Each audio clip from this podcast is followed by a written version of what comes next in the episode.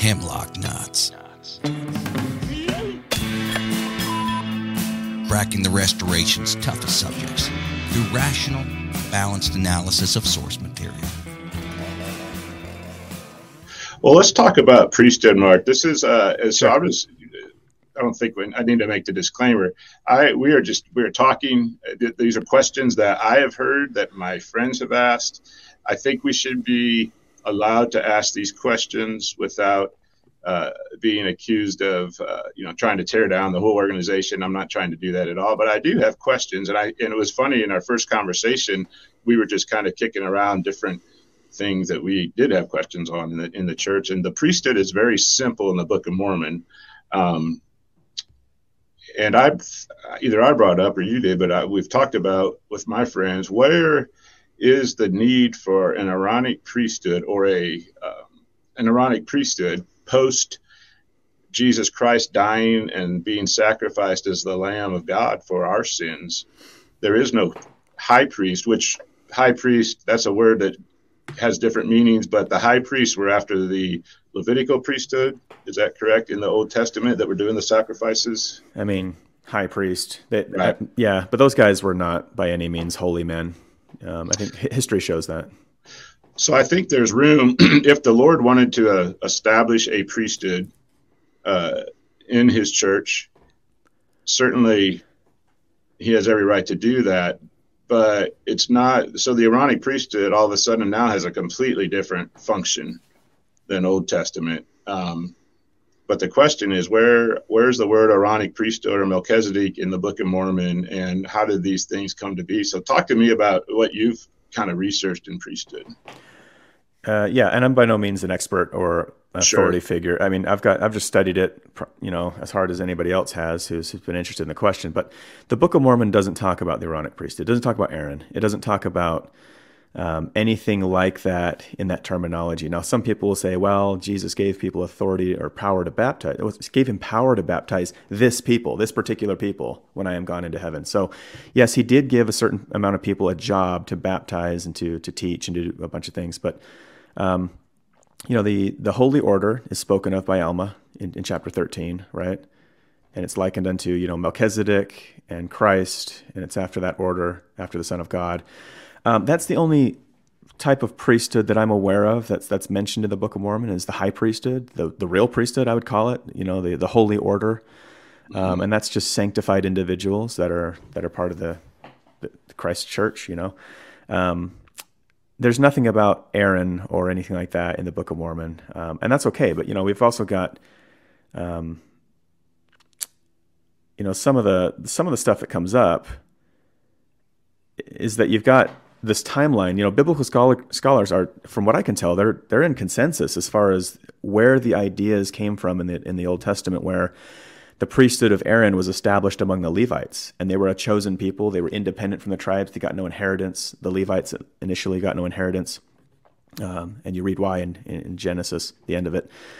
They were they were pretty evil people, um, and Jacob wrote them out of the will. So the JEPD source you see at the very bottom, that's the Old Testament, the Pentateuch as we have it now. That was not compiled until about 450 BCE. And so our Old Testament does not go back to Adam. It does not go back to Moses. It doesn't go back to King David. It doesn't go back to any of this stuff except for around the time of Ezra in the Old Testament. So this is a relatively new conglomeration of writings that came together. And you see that this P source over here came after um, 722 BCE, right? After the exile. And so this is a, a new source, and this P source is the one that's entirely responsible for going back into the story and writing in Aaron as some equivalent to Moses. They say that Aaron is Moses' brother.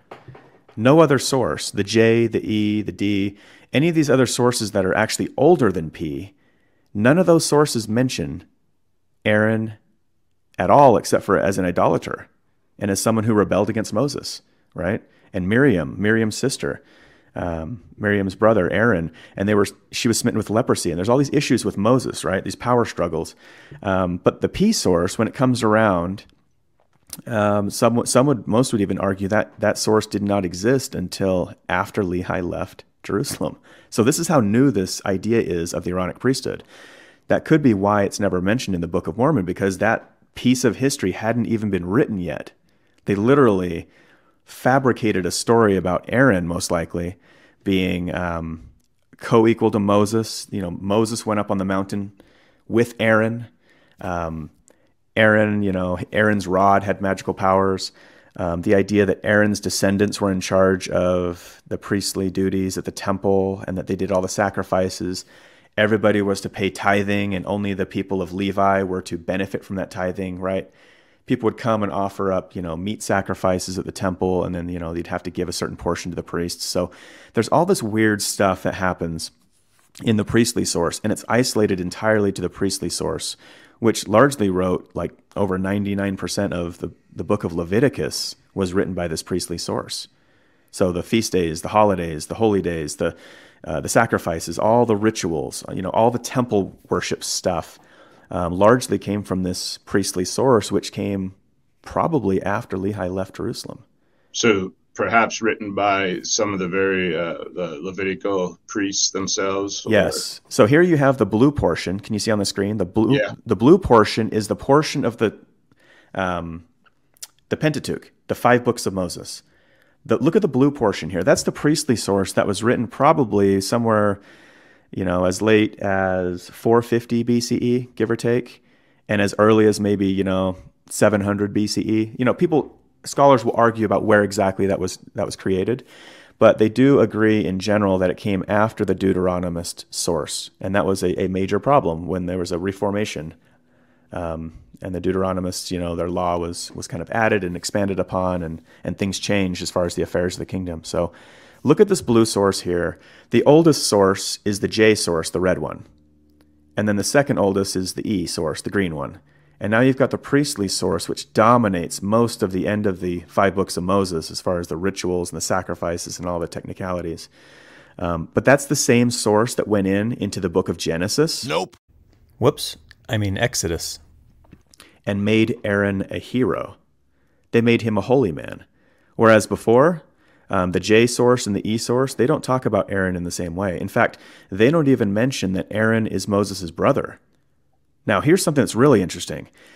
The priestly source in blue, this was written by priests in Jerusalem that were claiming to be the, the descendants of Aaron.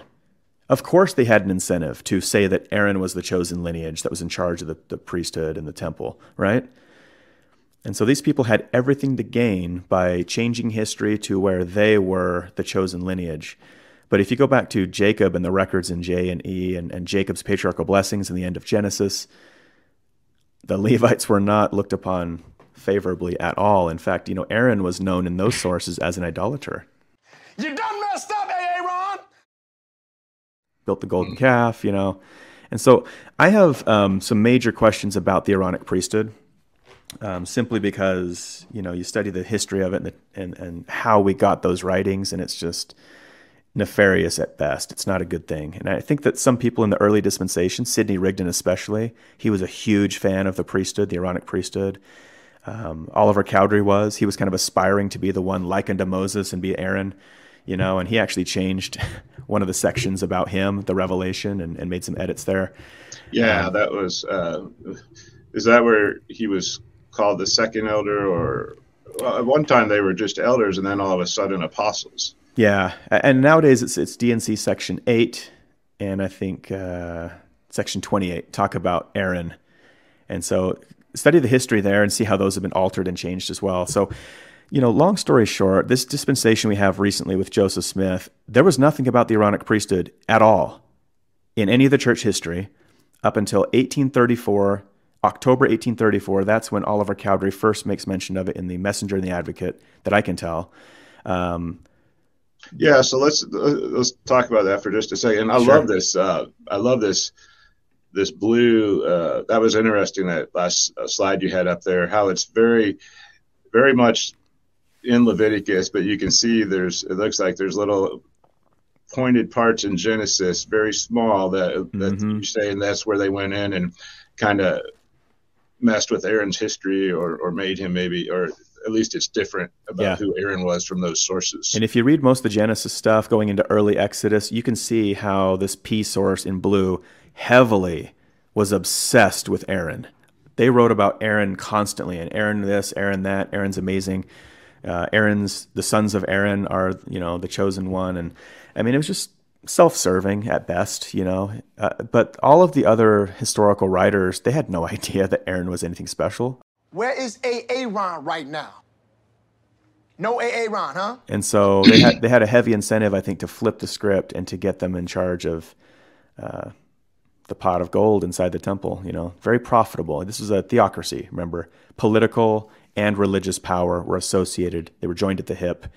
Um, there was a lot writing on that. And King David was the one who set up a priest from the northern kingdom, from the lineage of Aaron, supposedly, Abiathar, with a priest from the southern kingdom, Zadok. And those two were running the, the temple um, and the rituals, the, the collective rituals in Jerusalem during you know David, Solomon, and beyond.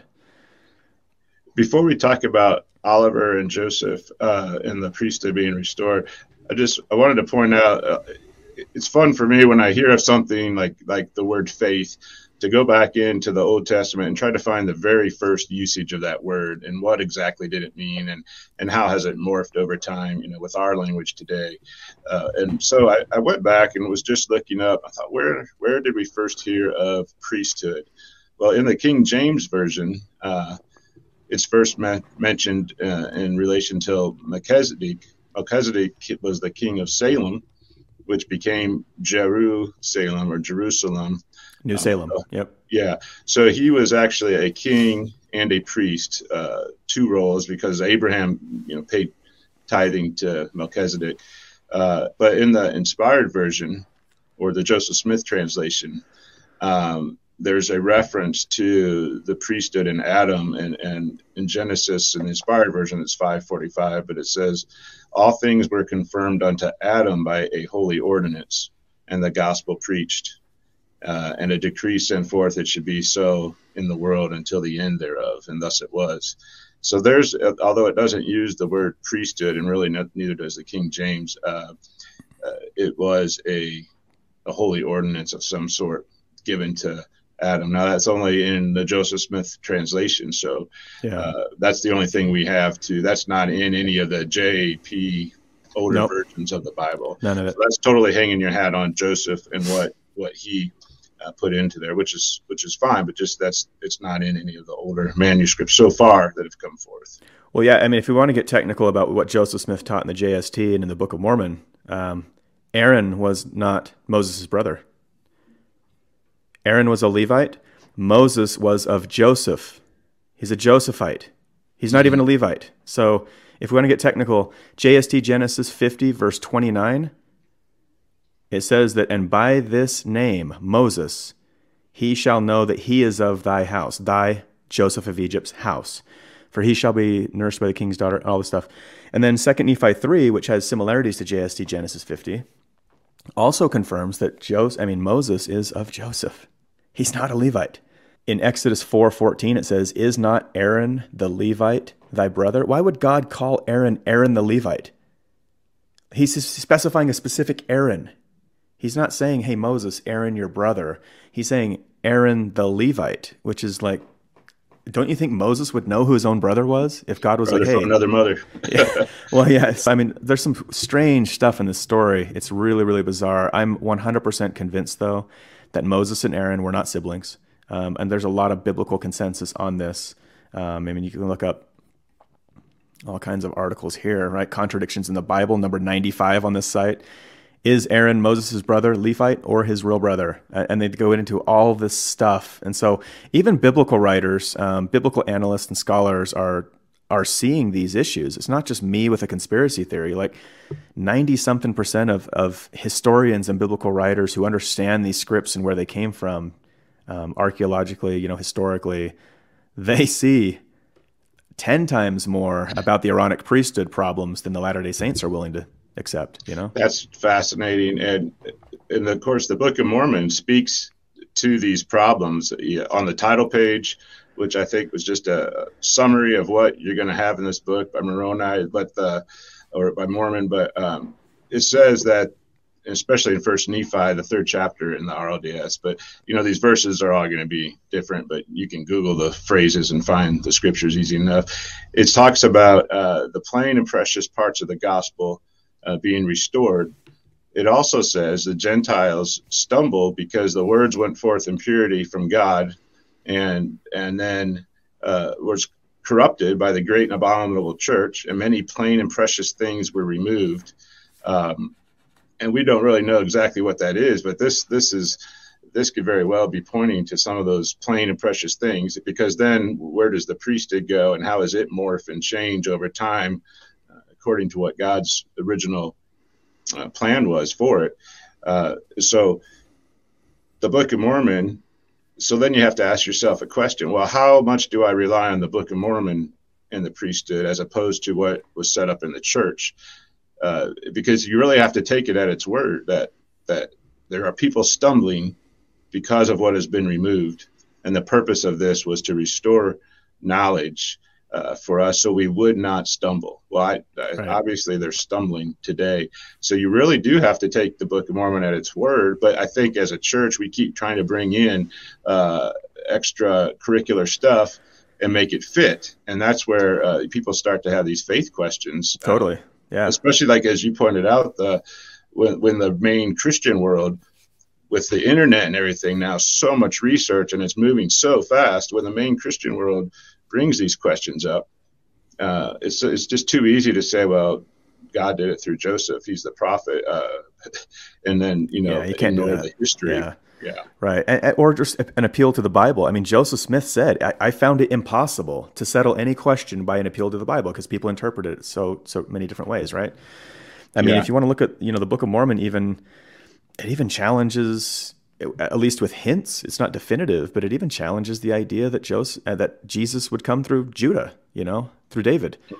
Um, you know, here is Second Nephi three talking about how Joseph truly saw our day. This is um, Lehi talking.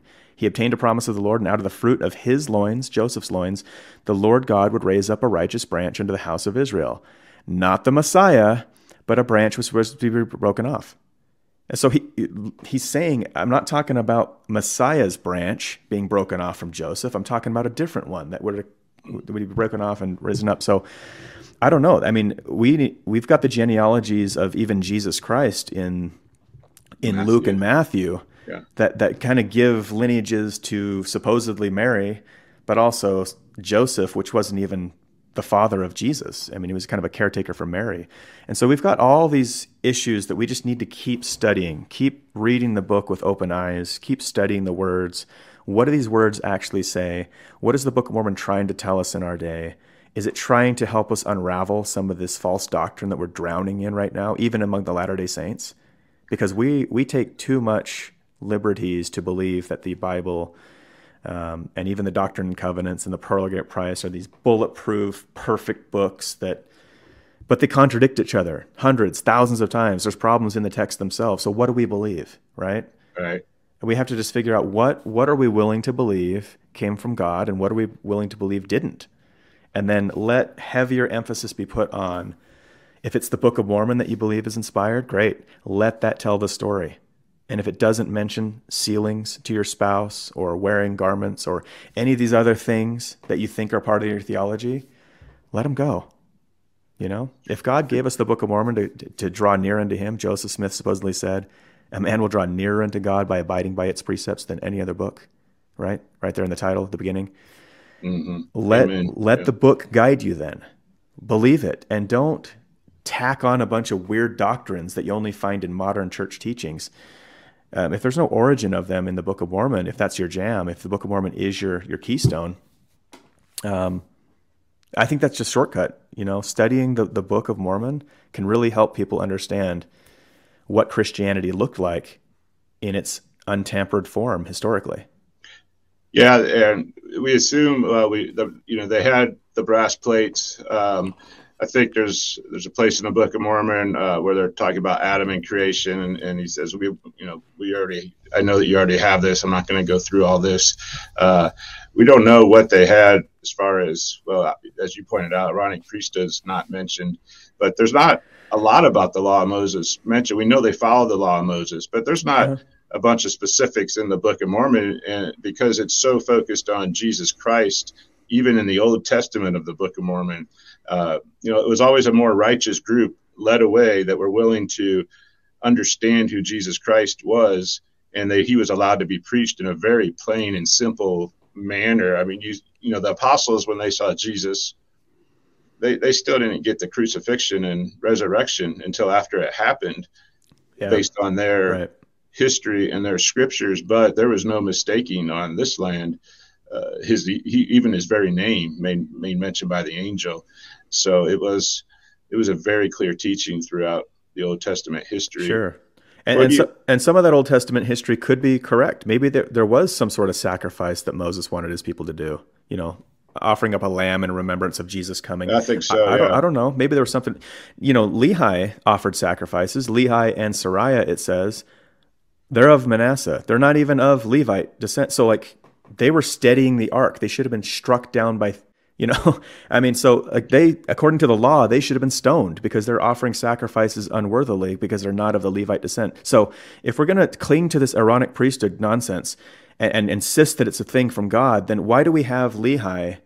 disobeying the law given regarding who can offer sacrifices and who can't. Now, people would say, well, you know, uh, Zoram was a, a, Levite, and they're just pulling answers out of their backside and making stuff up. But um, it doesn't say that Zoram offered sacrifice. It says that Lehi did, and he's of Manasseh. So, whatever the Aaronic priesthood was, I assure you, Lehi had no clue how it worked. And God seemed to accept his offering, right? Mm-hmm. Do we really think that God would give just a certain lineage the ability to worship him in the temple? No.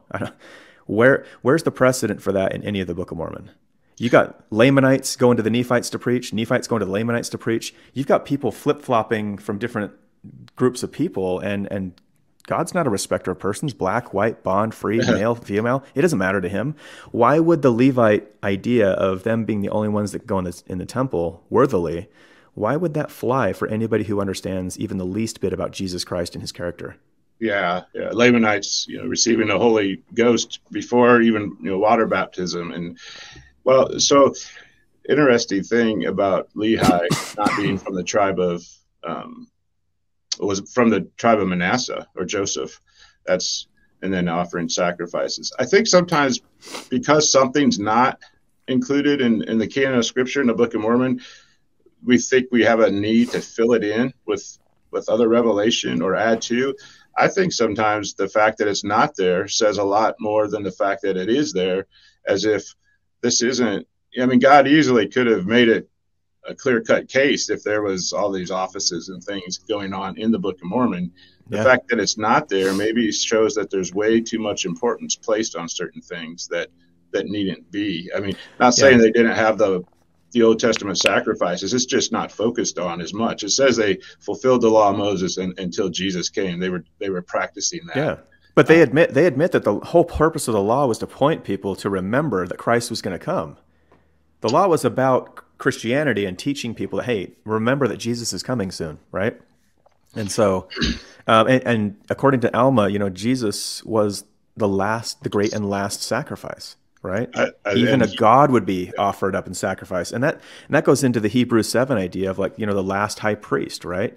It's funny we and, both read that, that yeah, chapter the same day. Like, have you read Hebrews? I read it today. Actually. I just read it this morning. Yeah, so yeah, we're on the great on the same page there. No, Hebrews. If you read chapters five through I don't know Hebrews nine, it actually makes the case against the Aaronic priesthood. You know, everyone's like, oh, well, Hebrews 5 4 says, No man taketh this honor unto himself, but he that is called of God, as was Aaron, right? Uh, as was is italicized, meaning they added that in later on, and so you know technically that could be written read several different ways. I mean, it could be read technically if, if you want to get into the word order and, and what was you know made into the English translation later on. No man taketh this honor unto himself, as did Aaron, except he that is called of God. Um, but then you've also got, you know, Hebrews is making the case that look, if perfection comes from the Levitical order, from the Aaronic priesthood, if that's part of your path of progression, you've got Melchizedek, who is a high priest and who obtained God. And yet he was born, Abraham came to him to get his priesthood. And Levi wasn't even born yet. Levi was still in the testicles of Abraham, so to speak. Mm-hmm. So the idea that it comes from the Levitical order or the Aaronic priesthood as a path to progression or a path to godliness is absolutely ins- absurd. Mm-hmm. That that priesthood didn't exist when Melchizedek was around, and he obtained heaven. And then you've got the argument made also in Hebrews where why was it necessary to raise up Jesus as a great high priest? And he wasn't even of the Levite lineage. See what I'm saying? Mm-hmm. God skips the Levites and the Aaronic priesthood in lots of different examples. it's not necessary for these people to have it. That's interesting. So when so when priesthood uh, is comes about in the restoration, you know, we have offices. We have teachers, deacons, and priests as members of the Aaronic priesthood, and then we have elders as the Melchizedek, high priests, seventies apostles. Uh, the word, for instance, that word deacon from what I've understood. And there's a great resource if your listeners aren't aware called the Bible Project out of Salem, Oregon. They have tons of videos, cartoons. They, they are so oh, yeah. well studied in They are good.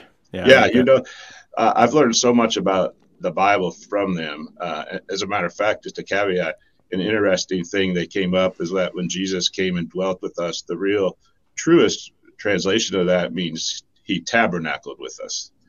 The only place you find that oh, word oh, is in the Book of Mormon that that Jesus took on a tabernacle of clay. It's not. I thought, well, that's got to be in the Bible. No, it's not in the Bible. It's in the Book of Mormon, which was oh, so. That, I see those nuggets all the time, which is really yeah. cool. But anyway, cool. they pointed out like that word deacon. It just it meant servant. It wasn't a official office. It was something that the apostles didn't have time to do, uh, wait tables and things. They so you, you have to wonder how did something like deacon, when people see what that originally was, then morph into a a quote priesthood office. Um, and then and then the yeah. word teachers, I've always questioned. Like the Book of Mormon had priests and teachers. Was that a was that actually an office, or were they ordained to teach the people the gospel? I don't know. Yeah, I mean, there were people out teaching the doctrine of Christ all over the place in the Book of Mormon. That's okay. That doesn't have to be a priesthood assignment. Like we, we're just taking LDS theology today and and applying it to the Book of Mormon. Let the Book mm-hmm. of Mormon speak for itself. There were people that were set apart and, and commissioned to go out and to teach the gospel of Jesus Christ, to nourish with the good word. You know, Moroni chapter 6 talks about that, how these people were taken and their names were recorded and they were remembered and they were nourished with the good word of God. They met together often to fast and to pray, um, speak one another with about the welfare of their souls and stuff like that. So the, the first couple of verses of Moroni 6, though, they talk about how deacons, teachers, and priests were baptized. But they didn't baptize anybody except they first came forth with a broken heart and contrite spirit.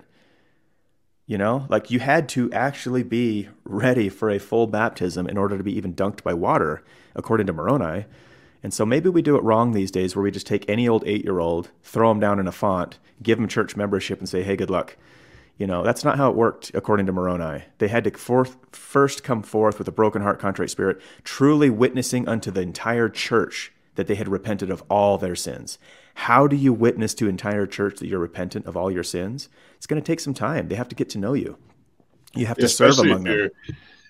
And that that number of eight years old, which both of our both of our sides, RLDS, LDS, uh, I believe is in the Joseph Smith translation only in the Old Testament of Genesis, perhaps Enoch, that speaks about baptizing when they get to an age of accountability of eight. Yeah. Uh, but that's not that's not in the Book of Mormon. That's not anywhere else. And, and, so you think if all of a sudden someone's accountable for their sins around eight, what are they baptized for if they haven't committed any yet?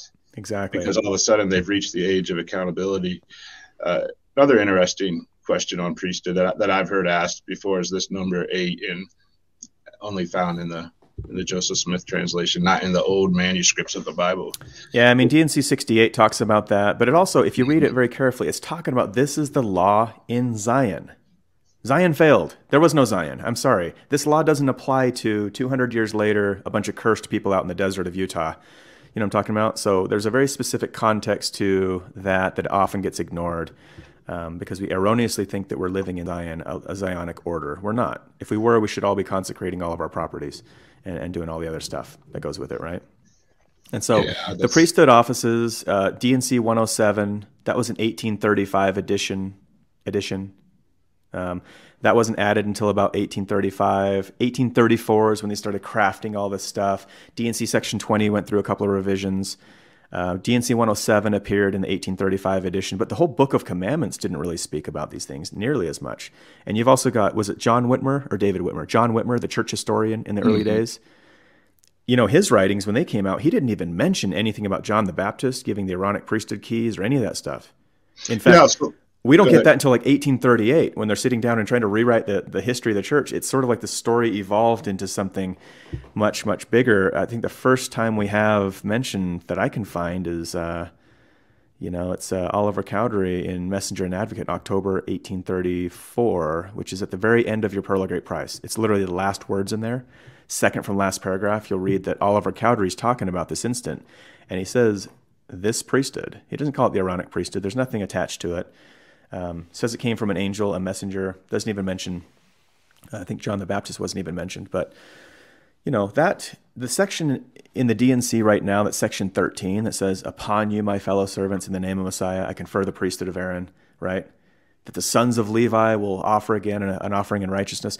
That was added in 1876 by Brigham Young. That was never part of the original canon. It was never even a revelation you know, that was added later on in 1876. They needed that to be in there for whatever reason. Um, but in the Book of Mormon, uh, 3 Nephi 24, verse 3, Jesus talks about the sons of Levi. And he says that they will be purged, that they will yet offer again an offering in righteousness. In other words, they haven't been historically offering a, a righteous offering. Why would they need to be purged? Why would they need to repent if they are the chosen seed and the high priests that are supposed to officiate in all this stuff, what is Jesus talking about? Where did they go off off the rails? Yeah, they. You mentioned something. I want to back up a little bit and hang out there for a second. Sure. Uh, and this is this is not to be not to hurt anybody's faith or be controversial. It's just a question. Joseph, so you were right. The Book of Commandments uh, originally had a very short section. When the 1830 five or later edition of the Doctrine and Covenants added 500 words. I think you have it actually on your. I think I have it pulled up here. I don't know if I can share it with you. I have it pulled up, but anyway, they Which added section? a. Uh, for you, let's see. It's 1833 versus the 1835 edition, but I'm not sure. It may be chapter. It may be section 27. It's on oh. your hymnal. Yeah, that that one's been. They added a lot to that. Yeah, um, let me try to pull it up and show it. Yeah. Okay, um, so 1833 to 1835 edition. Let me share my screen real quick. Yeah. Um, just so the viewers can see this. Yeah, there you go. All right, so this is these are comparing. Um, this is D&C compare. Whoops. Let me try to get this a little bit bigger over here. This would be section 26 in the RLDS. I think if it's section 27 in yeah. So the 1833 edition on the left, which is highlighted in orange, you know, that's the Book of Commandments edition. And then you've got the 1835 edition of the Doctrine and Covenants on the right. Is this what you're talking about? Where they just yes, kind of yeah. just throw in a bunch of stuff about Moroni, well, Peter, James, where, and John. Right, right. So this, so, okay. So here's where they mention Peter, James, and John, and it's in the 1835 edition. Uh, but this happened supposedly happened in 1828 or 1829, before the church was officially organized. The priesthood, I believe. But uh, nothing, yeah, nothing was mentioned.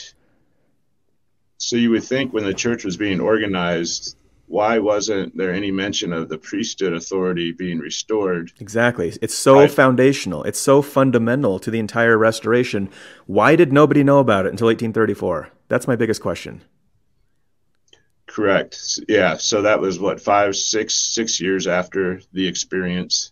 Um, I realized, you know, those guys were probably pretty busy and and maybe didn't have time to to write it down or didn't think it necessary at the time. Uh, that's to me, that's a I can't imagine having Peter, James, and John appear and, and lay hands on my head and not have that recorded or at least spoken of to the saints Yeah. at that time. But what Right. a miraculous uh, thing! The priesthood has just been restored here on earth. Yeah. So, so that's a question. That should have made headlines. He doesn't mention anything about Peter, James, and John laying hands on people's heads. He mentions that at Isaac Morley Farm in June of 1831 is the first time that the Melchizedek priesthood is given to anybody in this dispensation. And that's, you know, according to some of the people that were there at that event, they also say that was the first time it was conferred. And so I, I, don't know what is it like. Did, did all of those people at the Isaac Morley Farm conference? You tell me not one of them didn't raise their hand and be like, "Wait a minute, what about Peter, James, and John? I thought they already did this." Mm, right? yeah, these these are the things that make me go, hmm. Yeah, Uh, it but should. also- Any intelligent also- person should be questioning this. and it's okay to, to question that because Totally. I always funnel back my original thought process of the Book of Mormon is to restore uh, those plain and precious things. And so not only is Bible history uh, over thousands of years murky and, and we, you know, the original records not even being there, but we have the original records in, in a short period of less than 200 years. And look how murky and uh, muddy the, the church history is in just a short period of time. And maybe it's because we have the ability to write and record, and people were taking journals and writings all along. And so we have those things to look at, and you can see where things do make you question, you know, timelines and why were things left out. But but the Book of Mormon doctrine is is really where I end up landing, and what does it say and clarify? Yeah, I mean, even then, that's a that's a faith question whether or not Mhm. people trust the Book of Mormon as the reliable source. I mean, I tend to lean on the Book of Mormon more as as a pure record than I would the Bible or even the D&C. Golly, that's been through some it's hamburger meat these days. but yeah, so people have to decide what they're willing to believe more of, right? Do you need a modern day prophet? Do you need the arm of flesh to to dictate everything to you? Then if if so, then good luck because mm-hmm. those policies are going to change. Revelations will be altered and changed, and always the living prophet being the most important is it's a disaster, man. I'll tell you what, because the you know even in the Book of Mormon, Jacob chapter four talks about how apostasies happen not because people strip out everything that's good. It's because they add a bunch of crap that doesn't need to be in there in your belief system. The Jews, for example, they expanded their um, their code of law to be, you know, I can't remember how many rules, but that's what we have today. You know, there's church handbooks, volume one and two. I don't know what the RLDS use, but there's these like manuals that dictate, you know, whether or not you can have abortion and what you can do on the Sabbath day and what you need to do to get a temple recommend. And I mean, it, feels very much like the Jews in regards to um, what Jacob was talking about in chapter four. Like these people sought for things they couldn't understand. They wanted the mysteries.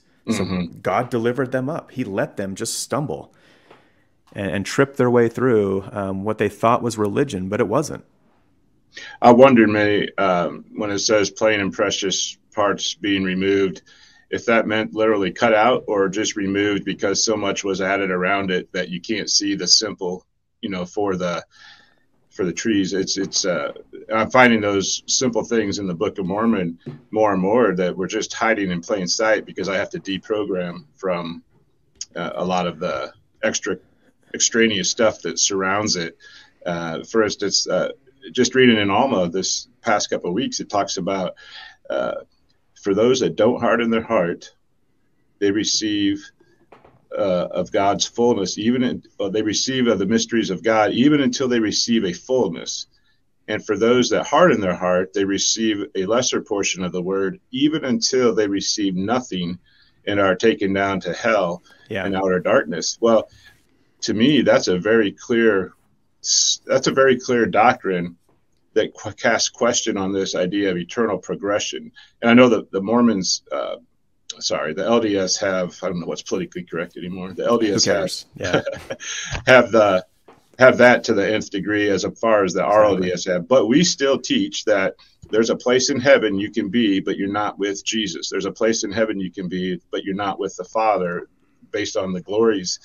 But the Book of Mormon to me is very simple. That there's no there's no hanging out in that middle ground area. You're either not hardening your heart and progressing in source until you receive the fullness or you or you hang out and and harden your heart until you have nothing and satan seals you his and and and perhaps if there is some glory system in heaven it's not an eternal place you are on a pathway to be with the father and return home yeah yeah exactly yeah so i think you know the book of mormon i think god I, tend to think the Book of Mormon is divine. I think it's a good record. It's is it perfect? No. There's all kinds of problems with it.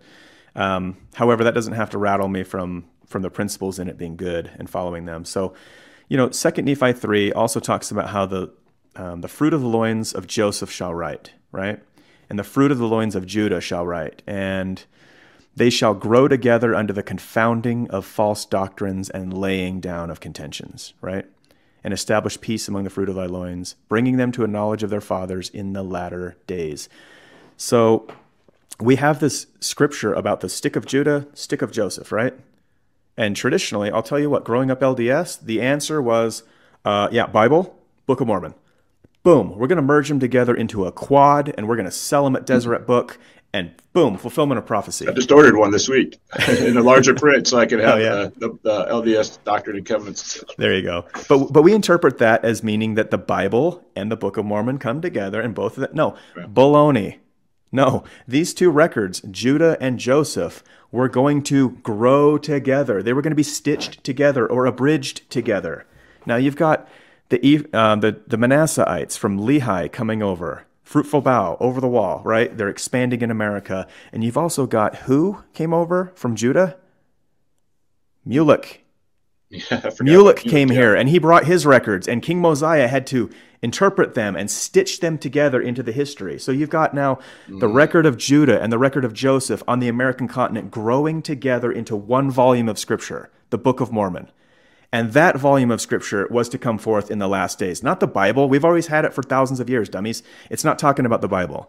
It's talking about a new record where the Judah record and the Josephite record would be stitched together and they would grow together to the confounding of false doctrines and to laying down contentions. Remember, Jesus said, No contentions among you. This is my doctrine of Christ, guys. Because he knew that by the time that 2000 something rolls around, the scriptures, the religious interpretations, the histories will have been Frankenstein and altered to a large degree. He knew that we were in trouble. He wanted to so give us a little something already, to help us. That's an interesting point. I haven't thought of it that way because I, I also was the Bible and the Book of Mormon. But so you're saying it's already been stitched together, Joseph and Judah, through the editors and writers of the. Yeah. Mormon and Moroni were called to bring these records together, I believe. Mm-hmm. Now we can debate all day long about the stick of Judah being the Bible, but you know, you and I, you and I know by now that not all that stuff was written by Judah.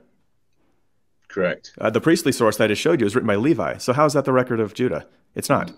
It, it's it's the record of a bunch of different people, right? You've got a bunch of kings that were wicked. Some of them weren't even Israelites. I mean, some of them were Edomites, like King. Uh, who's the king when Joseph or Jesus showed up on the scene? King Herod. Herod, yeah. He was an Edomite. He didn't even come from Jacob. Like, how is this dude the king of Israel? Right? I think and it so was my mid twenties before I realized Herod was actually of the of the Jews and not a Roman king. yeah, just so, one of those things.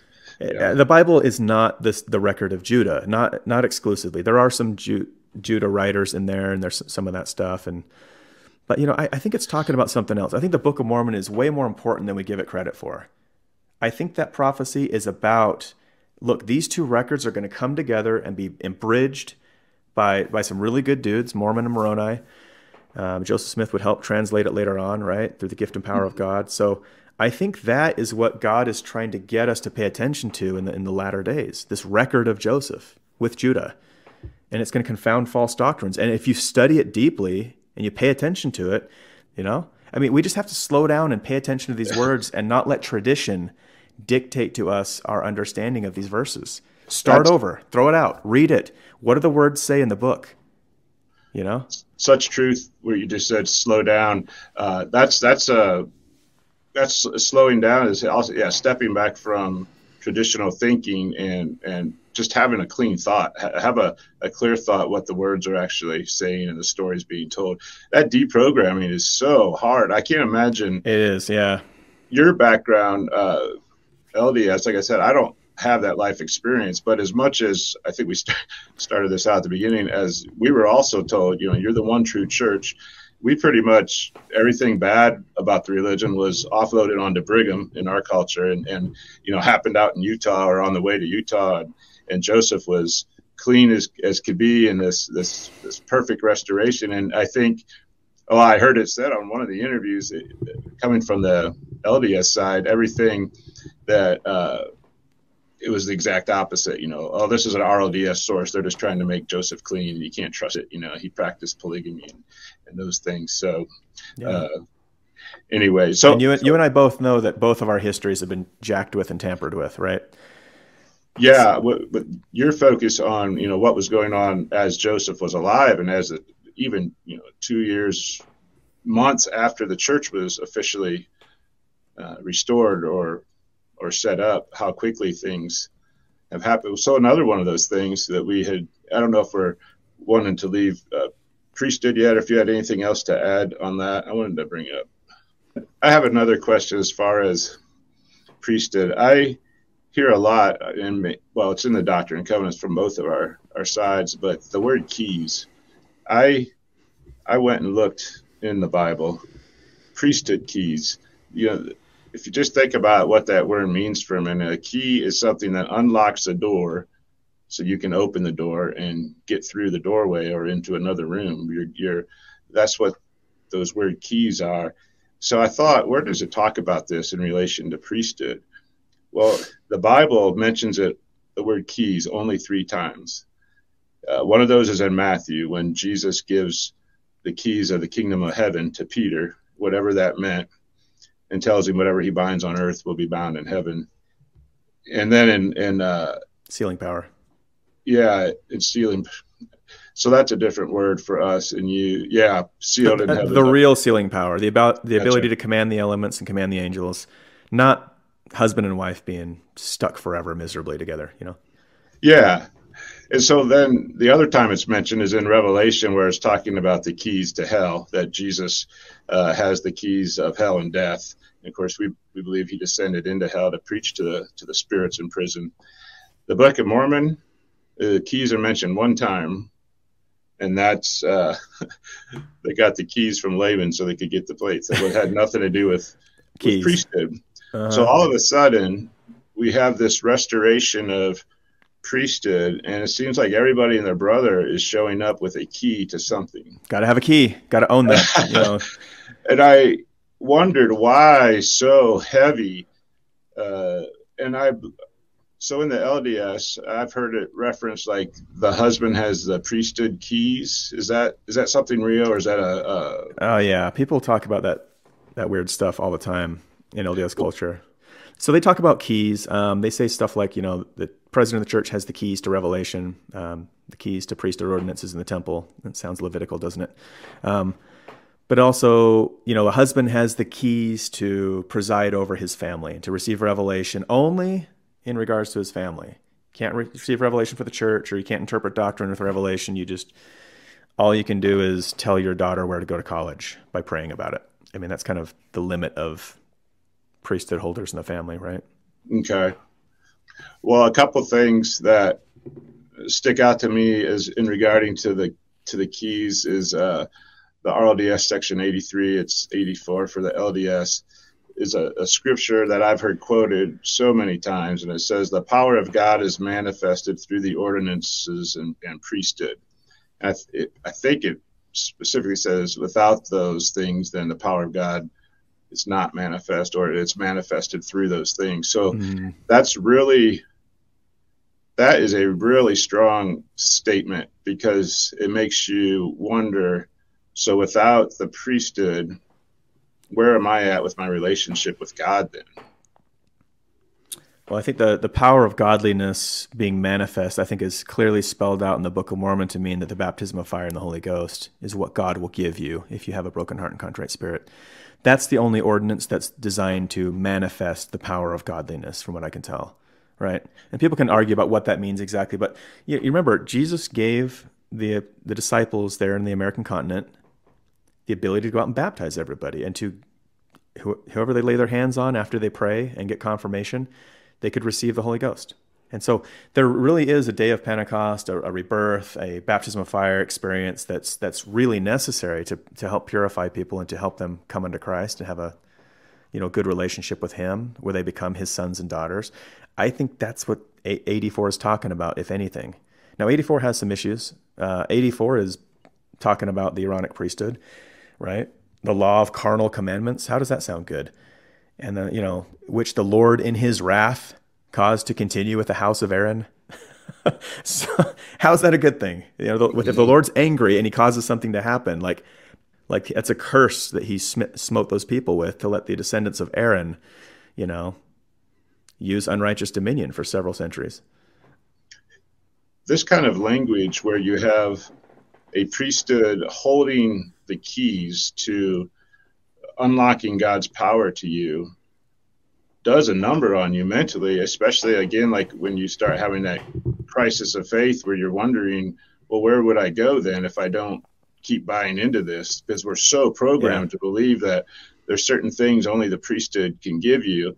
Uh, you know, and then they, you know, by the power of Christ. But there's a big mediator besides Jesus to the Heavenly Father, which is the priesthood, it seems, in some ways. Yeah, and, and the only priesthood talked about in the Book of Mormon is the is the Holy Order, right? That of Melchizedek, the order of Melchizedek, and even JST Genesis 14, we read about that. It's not given by hand to head ordination. It's not given uh, patriarchally from father and mother passed down. It comes from the voice of God strictly. And you see examples of that where Alma was called of God to do a certain work at the Waters of Mormon. You see, you know, Nephi, son of Helaman, he's given that power as well, that sealing power, those keys, so to speak, where he can command the elements and they would obey. Um, in the presence of mine angels, I declare it. So God's voice himself was giving this quote unquote priesthood to these guys in the Book of Mormon. I, I don't see any example of anyone slapping hands on some dude's head, some 12 year old, and and giving him the, the power to act in God's name. It just it doesn't work that way. God gives that power, not humans.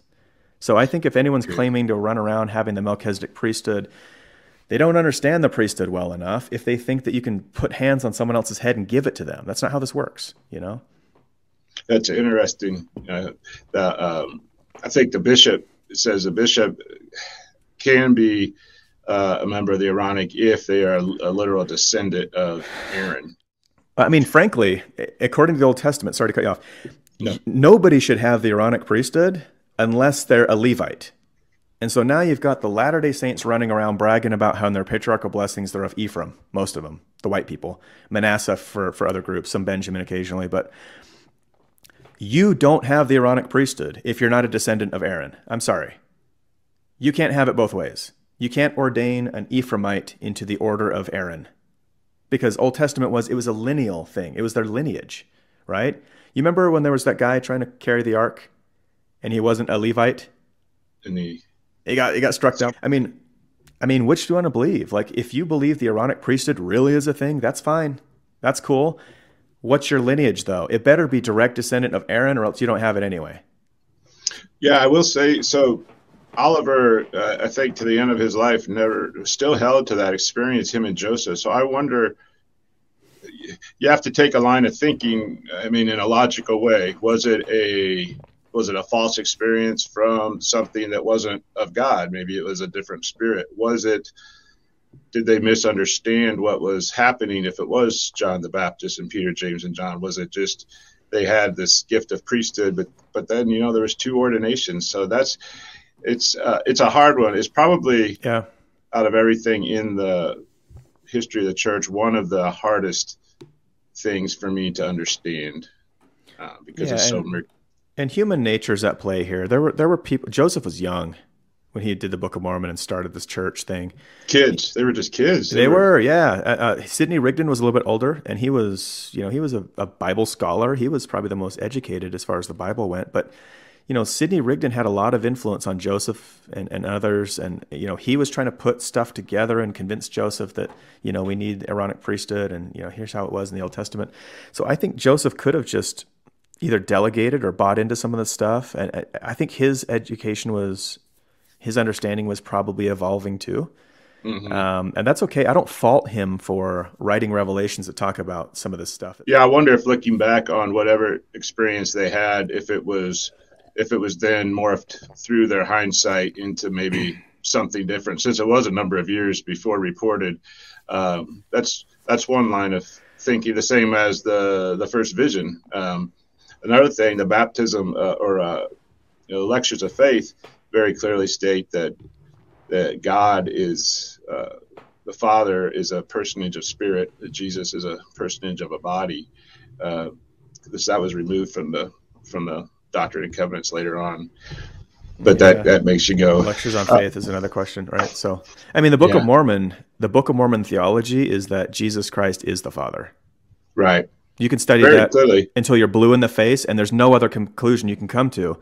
Now, when most people are like, wow, well, then why is Jesus praying to himself? That's weird. Well, look at what the actual prophets who knew him are saying about him. They're saying that God himself would come down among the children of men and he would do this stuff, right? And then he would, you know, rise back up. So, I mean, LDS theology has morphed into a lot of different things that are contrary to the Book of Mormon.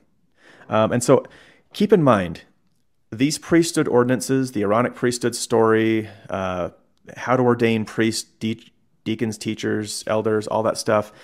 That was largely an 1835 D&C edition. Now, they could have been they could have had liberty to just set up the church however they see fit. There's a lot of things that the Lord says in the Doctrine and Covenants where this phrase is used. It mattereth not. Mm-hmm. It, whether you go by boat or by ship or whether you buy a boat or rent one, I don't care. It mattereth not. There's certain things the Lord does not care about. This could have been one of those things where after the condemnation happened, they could have just been left to their own devices to ad- organize a church and a people the best they knew how. And so yeah, they could they could say, "Hey, teachers, priests, deacons, this is how it works." They could outline section 20, section 107. They can have all these revelations about it to try to help the people understand it. I think that's okay. I, I think right. At what happened after the condemnation, I don't think God really cared. You could do it however you wanted. Joseph, you're the president. You do whatever you want. Make make Hyrum president if you want to. and you guys can just run this thing by a committee. You guys can vote as a council. I really don't think God cared how it was structured after the condemnation. As the faster we can understand that we're in a deep dark apostasy and have been for 200 years or so, I think you know, about 190, 185. I mean, as soon as we come to that realization and we look ourselves in the mirror accurately and say, look, we're a fallen people. Look around the society. We don't have the fruits of a Zion around, around us. There's a reason why. It's because, you know, a, a lot of us on the earth, all of us probably, are having trouble repenting and coming unto him and, and correcting ourselves and aligning ourselves with, with God, which is largely he's teaching to love one another, keep his commandments, serve people, give to the poor. Um, those are the basic foundational building blocks to religion, pure religion, as James would say. Um, but we we're struggling to even get some of that stuff down. So yeah, we're not going to understand a lot of the deep, dark mysteries about whatever else, you know, Zion mm-hmm. and priesthood and whatever else you know we're trying to wrestle with, until we as a people kind of come to a point where we understand our awful situation, that we are carnal, yeah. sensual, and devilish by nature, and that we need to yeah call upon God and repent and, and come unto Him with full purpose of heart. And not that's until you do that will any of this stuff work out. That's uh, yeah, and I find hope in the fact that it's not this scattered. Well, I find hope in this. There's help coming. The Calvary's coming. Uh, the the Israelites. You know, there's a group called One for Israel. I don't know if you've you've seen that. They have YouTube videos uh, with millions of hits. Uh, there's uh, the Jews in Israel are, are, the most tapped in people to YouTube. 99 point some percent of them are involved with that. And now they've got YouTube videos with millions of, of views on testimonies of these Jews coming to Jesus firsthand. He's, he's appearing to them, he's manifesting himself to them. And yet it's, the numbers is still, they said 0.4% of the Jews that live in Israel are Christians. So, but it's it's starting to happen, and the Book of Mormon says when when they start to understand Christ was the Messiah, they must needs have these things. The Book of Mormon is going to just, I, I really believe, play that part, and like, wow, these are the covenants that we have restored to us. Hopefully, yeah, they've got a lot of tradition to overcome, just like Latter Day yeah. Saints do. And so, but if they can soften their heart and let truth be their religion, then yeah, they can they can dig themselves out of any any trouble they've been in historically. Thanks for listening. If you like this show, share it with your people. Join the conversation on Facebook, YouTube, or hemlockknots.com, where you'll find show notes and source material for these subjects and much more.